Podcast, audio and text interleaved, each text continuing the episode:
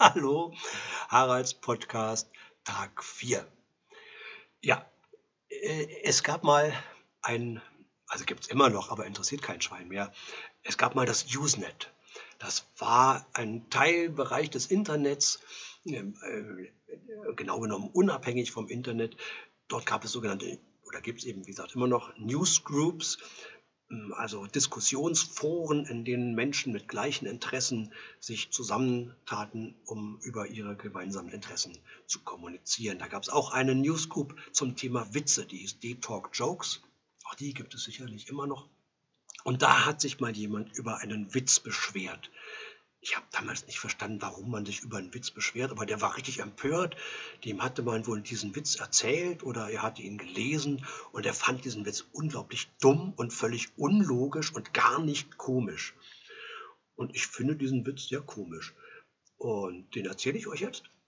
Und dann könnt ihr ja selber mal feststellen, ob ihr am Schluss lacht oder nicht. Oder vielleicht kennt ihr ihn auch schon. Klein Fritzchen hat seinen ersten Schultag. Rechnen.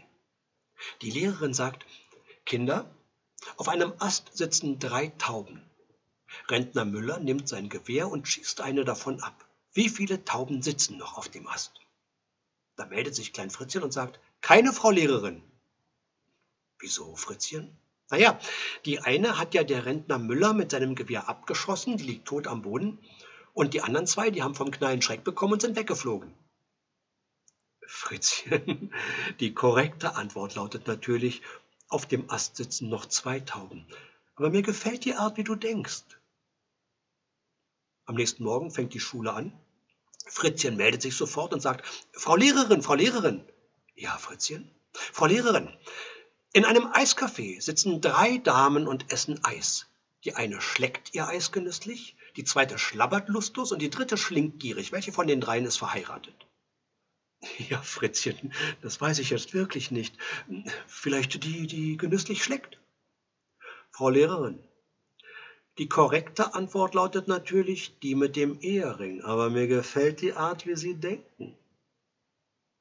Ja, das war der Witz. Wie gesagt, ich finde ihn lustig.